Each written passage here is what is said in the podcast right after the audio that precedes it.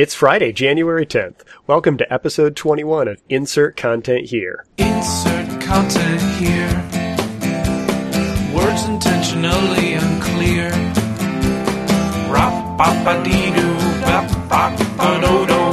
Insert content here. Hi, I'm Jeff Eaton, digital strategist at Lullabot. Uh, every couple of weeks, I get together with cool and interesting people, and we talk about digital publishing and content strategy and cool stuff that's going on in the world of, well, content. This week, we have an old friend, Karen McGrane, author, speaker, content strategy, UX person. I'm, I'm, I'm sure there are fields you haven't worked in, Karen. I, I'm I'm multi hyphenate. Actor, singer, writer, dancer. the quintuple threat. But yeah, so uh, it's starting to be a bit of a tradition now because I last year, which I, the podcast has been going for over a year now, which is kind of cool. Uh, but last year we got together uh, around this time and did sort of a retrospective on stuff going on in like CMS and digital publishing and content strategy. A little bit about what was going on next, what what we thought would be coming in the next year, and I thought it be really cool to do that again. So first off, happy holidays. I, I hope 2014 is treating you well. And it is a pleasure to be back. So I would say the year is off to a very good start already. So 2013 was a huge like travel and, and speaking and like conference year for you, wasn't it? I, I literally spent half of my time on the road last year, which was a depressing statistic that TripIt clued me into at the end of the year. At, at some point, TripIt just gets an intervention button. Yeah, exactly. I think at a certain point, TripIt, instead of giving me alerts on flight delays, needs to give me some alerts like, hey, what if you stayed home with your dog? So yes, I you know I made a decision last year. I, my my book Content Strategy for Mobile came out at the very end of of 2012, and I I made a decision that I was just going to say yes to as many things as I could say yes to. So I did quite a bit of of speaking, a lot of travel, really trying to get the message out there. 2014 is going to be a little bit different for me. I'm I'm backing way off of of my travel schedule so that I can have time to stay at home and work with a lot of the clients that I've taken on over the past year. It makes sense. You know, your your book content strategy for mobile, I think, was one of the I guess linchpin books for like a, a lot of conversations that were going on dealing with mobile device proliferation and the stuff that a lot of online publishers are having to cope with. Are there any other particular like trends or, you know, big events or moments that you think s- stand out in that world for, for last year? So I have definitely seen an increased uh, attention to and and movement from a lot of companies around developing a more coherent strategy for mobile. So, and that you know, that's not to say that that I, I don't I don't believe that 2013 was the year of mobile. I think that that had happened quite a long time ago, but up until that point, I saw organizations treating mobile as just a much more ad hoc sort of one off, like let's throw something against the wall and see if it sticks kind of plan. And this was the year where I think organizations started, um, one, freaking out a little bit more about the traffic that they were seeing coming in from mobile devices. It, it was, you know, it became something that they could no longer ignore. And two, I think then they started recognizing that this was something that had to be more systemically integrated into their overall digital strategy, into their org structure, and they needed a longer term plan for how they were going to achieve what they wanted to do. And so that, you know, those those are the interesting conversations to me. Like, what, what what's the reception been to that message? I mean, I think a lot of the folks that I hang out with, their reaction was, "Ah, finally!" Um, but I know that that can't be universal. Yeah. You know, I I think that no, it's it's not universal, and I think you know I, I, I tell the story of of going to speak at a company and and trying to explain all of the challenges that organizations were going to face in getting their content onto mobile devices or getting good content and having somebody raise their hand and, and basically say, well, we're going to use responsive design. You know, I definitely think that there's a lot of uh, there there are still pockets of people who who think Like, well, you know, we're going to build an app. Well, your app's not your strategy. Responsive design's not your strategy. That's not going to, those techniques aren't going to solve all of your overall problems. They're fantastic techniques. They're, you know, if you, if you have a good strategy in place, they can be a great idea. But you are, if you think that that focusing just on one of those particular tactics is going to solve all of your problems, you're you're you're missing the forest for the trees.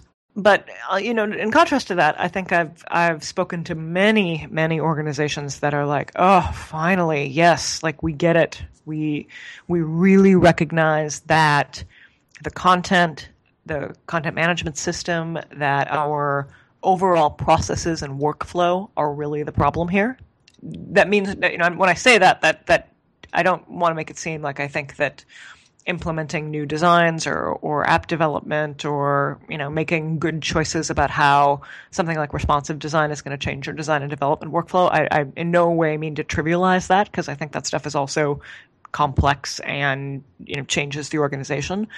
But I think that I've heard a lot of very uh, I guess like reassuring things from organizations that are saying, yeah, we get it. Like we get that that dealing with mobile doesn't mean just like squishing something down to fit on a smaller screen size. It means reevaluating what we are doing online in general so that we can ensure that we are develop, you know, delivering higher value content and that it's something we can manage and maintain. Maintain. What a crazy concept. right. It's like, no, you just put something on, on the phone and then it just stays there forever and you never have to think about it again. Sadly, no. It's interesting because like that, that concept of then maintaining it, at least on the CMS and like the web publishing side, I've seen more and more of that aspect of content strategy start to bubble up into higher level conversations where, you know, more and more people seem to be thinking about, how are we going to deal with this, you know, over over the course of a year because we're going to be producing so much of it, and and that seems to be encouraging because it feels like for so long there's been this idea of you just fire hose stuff, and anytime the site gets redesigned, you'll just sort through it later. You know, I'm I'm really hopeful that this is one of the the best things that comes out of our recognition that we live in this multi-channel, multi-platform world now. Is that there is less short term thinking around what it's going to take to actually maintain things over time and more of a focus on saying we've got to be more efficient. We have to think about reuse. We have to plan for the future. And our teams are, our, our teams need to have the things, have things that, that can be smoothed out. They have to have more efficient processes in place to manage the the routine everyday stuff so that the teams can focus on delivering a great experience, delivering a new new experience. You know, it's like they need their time freed up so that they can they can focus on the on doing a great job in other ways. Some of that seems to point to viewing the actual content production team as something other than like an assembly line or a factory for for articles. Yeah, you know, that's I think that's another interesting thing that I've seen this year. Having the opportunity to go into different organizations that are are wrestling with the I guess the the centralization versus decentralization question. You know, do you have one core content team that is responsible for creating and publishing whatever has to be put out there or is that more distributed across the organization? And then what's the relationship between content creators, writers, editors, UX people? What's the relationship between that kind of mindset to the IT team who may have been traditionally the ones that, that owned and operated the CMS? I have seen many organizations saying it's time for us to look at how this org structure works and, and look at how we define these roles and responsibilities and perhaps change the way that works. So perhaps now is the time that we've we've had a, a team of, of people who sat in IT and they operated the CMS, but they weren't they weren't content people per se. They weren't they weren't writers or strategy people or UX people. Maybe now it's time to improve those tools, improve the interfaces, improve the workflow, and then put people who have a writing background or an editorial background in charge of both creating the content and updating it in the content management system.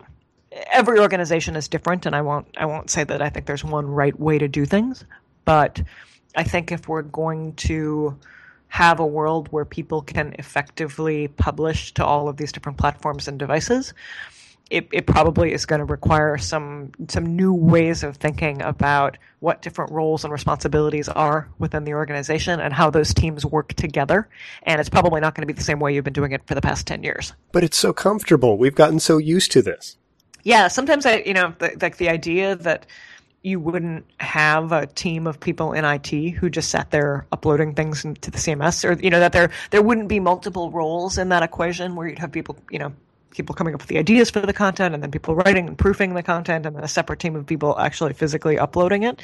The idea that if you just designed a better system, maybe you could streamline those roles and free up your IT resources to focus on other things and also put your content people more in touch with, with what they're creating and what they're publishing.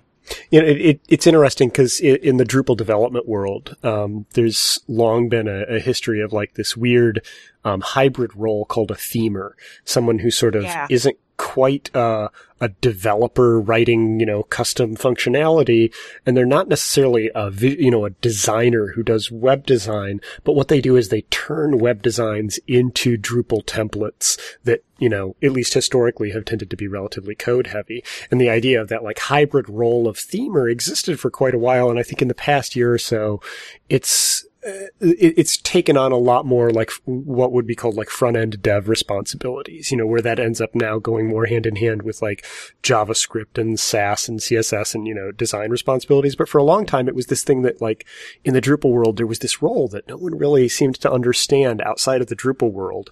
Um, and it feels like, a lot of organizations with, you know, with heavy content infrastructure have evolved similar kinds of roles, like the person what turns you know, Word files into actual things that get entered into the CMS.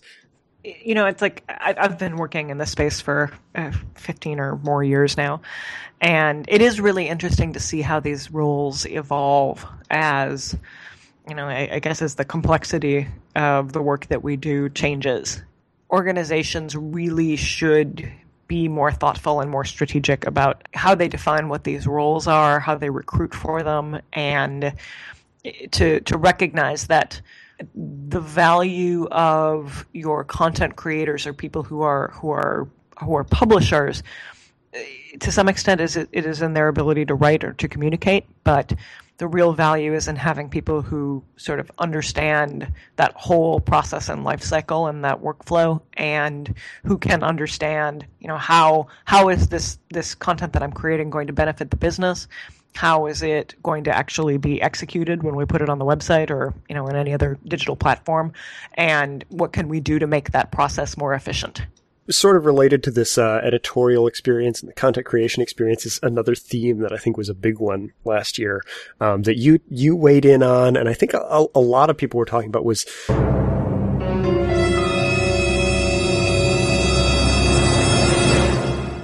WYSIWYG editing. I, I think somebody even found um, like graffiti spray painted on a brick wall somewhere saying WYSIWYG is dead. I know I, I laughed like so hard when I saw that, and then I went in every talk that I could put it in. yeah, I, I, you know, I, I feel like maybe here's my chance to to be more clear about what I mean when I talk about WYSIWYG editing, Something And- something a little more a little more nuanced than a single tweet. uh, or or graffiti, really. Um, uh, so when I, I when I talk about it, I it's not the idea that somebody has a toolbar at the top of their screen that I have a problem with. It's not buttons aren't the problem. The problem is the idea that that the content editing interface is is really just, you know, a big blob called container. And the the the goal of the tool is to mimic like a page layout application as closely as possible so that content creators can go in there and and you know float things to the right or change colors or you know uh, you know embed tables or other, you know, other layout graphics um, to mimic what they might do in an application like Microsoft Word or PageMaker or you know InDesign or whatever. That's not how the web works. And the fact that we are we are using that mental model as a crutch for people to help them grasp what it is that they're doing on the web.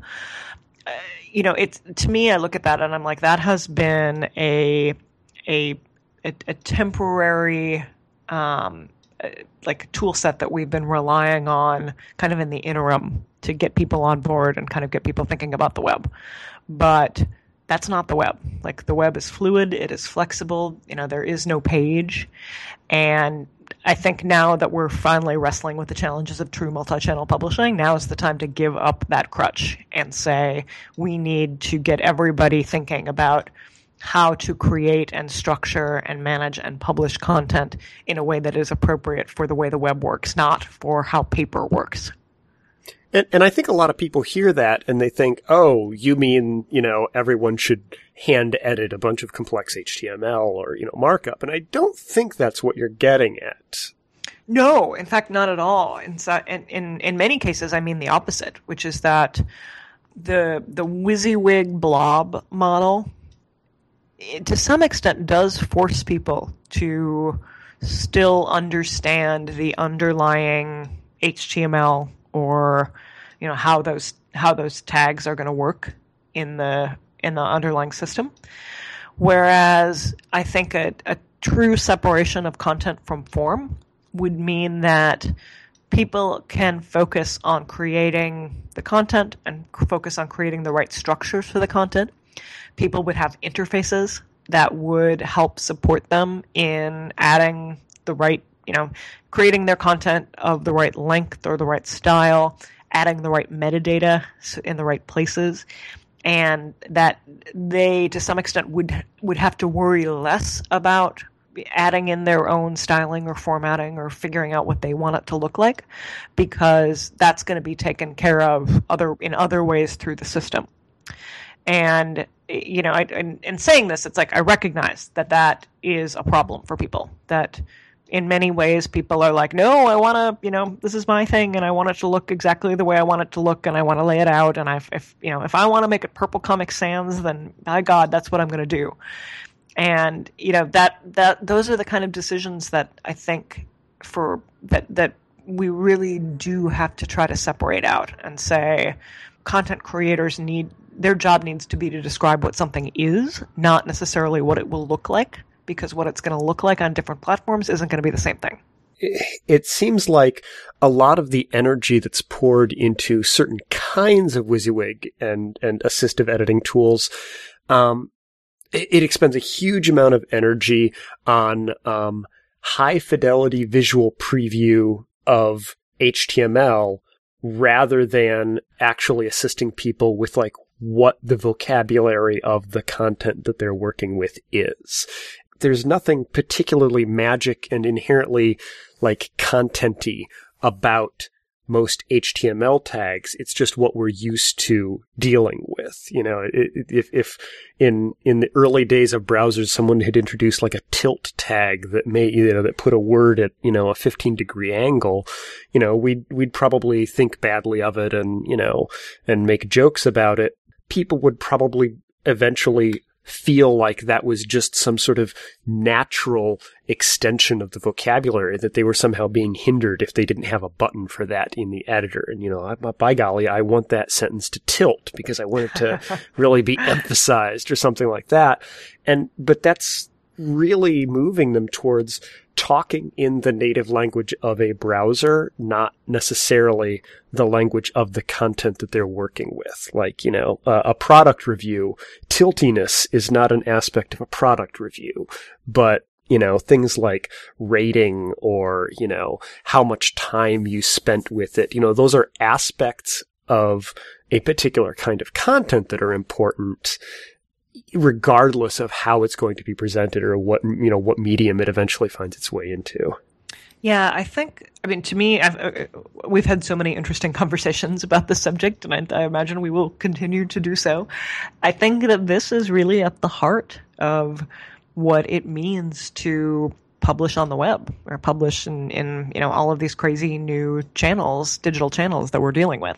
It's this idea that being able to describe what something is, we don't necessarily have the right vocabulary it's like we're asking a lot of HTML, and the if if if we were to think about it in two stages, like you know, one stage is describe what something is, and another stage is is describe what something looks like, and that there's a transformation step between those two. It it would take a lot of the weight off of off of some of a lot of the burden off of kind of, of that rendering, and I think the idea that we would put more energy into into figuring out how to describe things and separate from what they look like that's what's going to help us survive the you know the, this world of getting onto all of these different new platforms I, I remember a couple of conversations probably about a month ago that seemed to touch on some of these things like media organizations that already sort of have the fire hose of content that they can point at any given output medium. When they try to tackle this kind of challenge, what are they what are they facing? You know, I think whether you're dealing with a, a traditional publisher or an organization that where their content infrastructure is so significant that they really have to think of themselves as like a publisher. I think all of the clients that I've worked with that are facing those challenges are are really struggling with these questions around structure. They're really asking themselves, okay, like what should our tools be? What should our workflow be? How how do we go about um, like in an actual physical sense? Like how do we model this content? How do we you know add that that into the process who's going to be responsible for doing it and how do we make sure that we strike the right balance between having like the the constraints and the structure that we need but yet not go overboard or do it in the wrong way so that that structure becomes constraining and people can't do what they want to do or they hate it or or they find you know as you as you imagine they find workarounds to to you know get outside what what, what our intent is I'm putting ad codes in the zip code field. Exactly. It works perfectly. exactly. Yeah, I had a meeting with a client this week where they're, you know, they're like, yeah, we built this framework to, you know, put some constraints on what people can do. And, you know, immediately it was just like people figured out all the workarounds they could figure out. I laughed and I'm like, wow, I've never heard of anybody doing that before. You must be like completely unique. But no, it's like that's anybody who's ever, it's like I think anyone who, who has ever operated a CMS has tried to find a way to be like, okay, yeah, it's this field says it's supposed to be for this, but I I really want to use it for this, so that's what I'm going to put in there. One of the aspects of this challenge that I think we've talked about a little bit that I I think might be one one of the big emerging, you know, issues that we've got to tackle is but how to start modeling um, design and design decisions and treating that as something that's something that has real structure and real meaning beyond simply like stylistic or you know visual presentation. Yeah, I, I we've talked about this that I, I find myself increasingly trying to describe the the difference between content types and display types, and the idea that that you may have this one underlying content type that has the you know all of this the structure and it describes what something is and that that content type can be translated into different display types on different platforms. So something that on the web might be a long scrolling list um, or you know images and text that might translate to a swipeable slideshow on mobile. And it's the same same content same content structure but the way it looks and the way that the user interacts with it might wind up being very different. And so I, I, I, do think that this is is probably one of the most fruitful areas of exploration. It's something that I'm particularly interested in in the year to come. How, like, how do those transformations take place, and what are some patterns that might start to emerge around, like, oh yes, if you have this type of tabular data on your website, that might be the right way to present it, and here's a way to take that same content and render it differently on a smaller screen so that you fulfill the same purpose you serve the same goal for the user. It just doesn't it, it's the same content. It just doesn't look exactly the same and it's interesting because I think a lot of that, um, a lot of experimentation and thinking around that kind of stuff has been taking place in the front end, um, in the front end development and, and web design communities.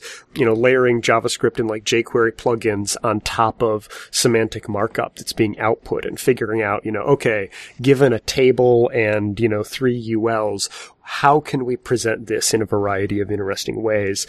And I think part of this might be just that that way of thinking about it and way of looking at it starting to push its way up, you know, up further you know, along the chain into the, you know, the server side tools that are being built and the CMSs that are being built and even like the early planning stages, not just the, the final like coat of paint that goes on it. Yeah. I think that I, I see the same thing happening that what you'll off what I've what I've seen a lot of over the last year or so is is experiments from like the front end design and development community to be like, hey, this would be possible, and then the question becomes, okay, like if given that that's possible, should we use it? How how should we use it? What what would make sense to you know is, is this a is this a useful tool that will actually apply to our real content, not just you know not just as a conceptual prototype.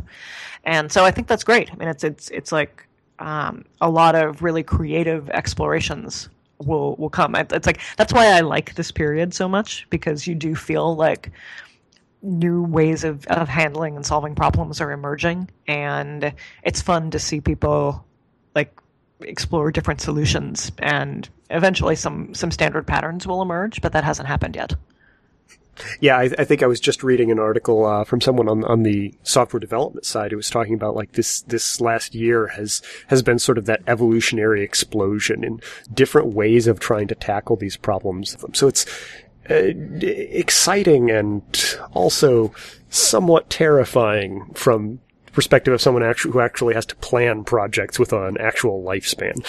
I know, right? It's like I can understand why everybody's like, "Whoa, maybe we shouldn't like, you know, maybe, maybe a waterfall approach is not going to work here." What do you think the biggest point of conflict in the world of content strategy is? In my mind, I think really one of the big points of contention in content strategy is uh, really around the idea of content marketing. There is a sense of well, what you should do is you should be publishing more content and you should, you know, be fire hosing more content out there on the internet and that's going to help you engage with customers and build brand loyalty and, you know, make yourself be seen as a trusted resource. And I think there are some excellent case studies of companies that have been able to do that and do that well. I think there are also some plenty of case studies out there of, of that really not working and really doing more harm than good. Doing more harm than good for users who are now forced to wade through a lot of not quite relevant content trying to find what it is that they're looking for and a lot of damage to internal teams that are you know cranking out content for reasons that are somewhat opaque my point of view is still so much around mobile and saying hey if you if you're going to do a good job on in communicating on different screen sizes, you are going to have to pare things down and clean things up. Which which isn't to say you should you need to throw out valuable content or dumb it down or make it shorter, but it is to say if you have have content that isn't what your users want or isn't provided value, now is the time to clean that up. And so I I, I think there's still some tension around that in the in the content space. And you know, I'm going to venture to say that I, I, think the pendulum might swing in some sense back to the, the, you know my world of structured content and separation of content from form and you know the more like blobby integration of design and content. Um, i think that I, I, I still to this day see people who are you know who who really just want a container blob and want to be able to dump whatever they want into it and you know, I, I get the sense that that I don't think that debate's done yet. I think we're going to keep keep having to to have that debate as we move on to this platform, and probably as we move on to the next one. I don't think that's a need that will ever go away. There's always going to be room for someone who needs to just do a bespoke banner to go over on the left side with, you know, information about our upcoming sale. And, you know, I mean, like, especially in marketing where there's a lot of very ephemeral content where being able to get it just so in a short period of time matters more than how it will look two months from now. Mm-hmm. We're going to see some conflicts around trying to define when that's the need and when longer term, you know, staying power for, for some of the material that's being produced is needed. And I think that's going to be a lot of interesting discussions inside of each organization, figuring out, you know, where, where those lines are. Yeah, I think the I you're I think you're totally right about that, and obviously you've you've been thinking a lot about lately about how to support the you know how to support or creating content that does have specific or fine grained design or layout requirements, how to support more ephemeral content that, that isn't necessarily designed for reuse. And, you know, I, I think that, I think that regardless of what your point of view is on, you know, should it be totally structured? Should it, you know, should you just have a big blob? I think that more attention paid to those editing interfaces and those tools, like how do you how do you support those regardless of, of how somebody wants to use it? Um, you know, I, I think that that's gonna that's gonna move the industry forward. You know, if I had somebody come to me and be like, "Nope, Karen, blob, blob is all we need," um, to be able to say, "Okay, well, like, how can you support what it is that you want to do, and get as much HTML out of that? You know, get get as much like page specific or layout specific HTML out of that blob so that you have a fighting chance of getting it on other platforms or being able to use it reuse it in multiple ways. You know, that I like I'm not so doctrinaire about my my whole structured content thing where I, I can't see that that those kind of conversations too will also move the industry forward. This is this is turning into one of my favorite questions. If you could just snap your fingers and one problem would just vanish from the world in 2014, what what would that problem be? I think that one of the biggest unsolved problems out there is really helping organizations manage the content editing and migration process. So, you know, let's say you're Big Corp and you have this huge sprawling desktop website and there's you know thousands, tens of thousands of pages on there, and you drunk the Kool Aid. Like you know, you, you're you're buying what I'm selling, and you want to clean up your your desktop website, make it responsive, um, you know, get it onto other platforms. How do you do that? I mean, physically, actually, you know, literally, physically, how are you going to manage the editorial process and workflow of getting that content edited, reviewed, thrown out? How are you going to manage the stakeholder and legal review process? How are you going to get things approved? Um, Not like the conversation about ought we do this and philosophically how we should approach this, but like the the nitty gritty details of it. the actual hands-on work of taking, you know, go, going from my giant sprawling desktop website that you know hasn't necessarily been been carefully maintained over the years. There's a lot of weeds growing up. To how do I make all of the decisions that I'm going to have to make, do all of the editing, all of the reviews, to the point where I can then get that stuff onto some new website. And I- honestly, like I don't, I don't think we have particularly good tools to help people with that. I mean, I, I think it is time that we moved away from our heavy reliance on Word documents and Excel spreadsheets to manage that process. But what, what do you do in the interim? Uh, until someone builds the magic tool that replaces those things, Yeah. you know. I have I've worked with some organizations where I've really been encouraging, um, like if they are, let's say they're moving to Drupal, um, build a a lightweight version of Drupal that is focused entirely on the content model and the the editing workflow, so the approval processes. It's never intended to actually publish anything to the web, so there doesn't need to be any theming or, or you know publishing processes, and use that as your you know your one integrated system for editing, for reviewing, for you know managing the process, and when you're done with that, then presumably you have structured content that is that is already in Drupal, and you can migrate that to you know your your final version of Drupal that is designed to publish to the web. There are even like a number of different companies that are starting up sort of around that concept. Like Gather Content, I know is Yes. one that's gotten a lot Yep. of attention. I'm not sure how deep its support for like building out your own structure and content types goes, but that idea of you stand up a system that allows pure focus on the content rather than muddying that process with the infrastructure and the new design and stuff like that. Yeah, exactly. You know, I, I like I am incredibly sympathetic, like to clients that I work with, where they're like, okay, great, so we're gonna have to go in and, and edit all of this content, which means I'm gonna have to take my team members, my full time staff. I'm gonna have to try to free up some of their time. But the truth is that you know they're they have full time jobs already, so you know i have to i have to make staffing decisions around how to balance their workload with what they do day to day right now versus making edit you know fixing up and editing the content that's there. I'm going to have to bring in a team of freelancers to help me manage this process and and have those freelancers be responsible for a lot of the the editorial revision work. I'm going to have to go out to my organization and say, hey, you know, you business stakeholder who is responsible for this content, like, I'm going to have to, you know, have you review what we're doing and get your buy in and, you know, get you on board with the idea that we're cleaning up and throwing out some of your content. I'm going to have to have like a whole business and, and legal and compliance review process around how all that content gets, gets, you know, approved for, you know, approved again once we've edited it. It's a lot of work. I don't know that there are great tools out there. Gather Content is an, is an excellent one. If that works for, for organizations, I would strongly encourage them to use it.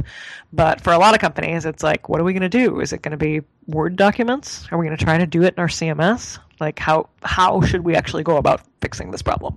Never a dull moment. May you live in interesting times.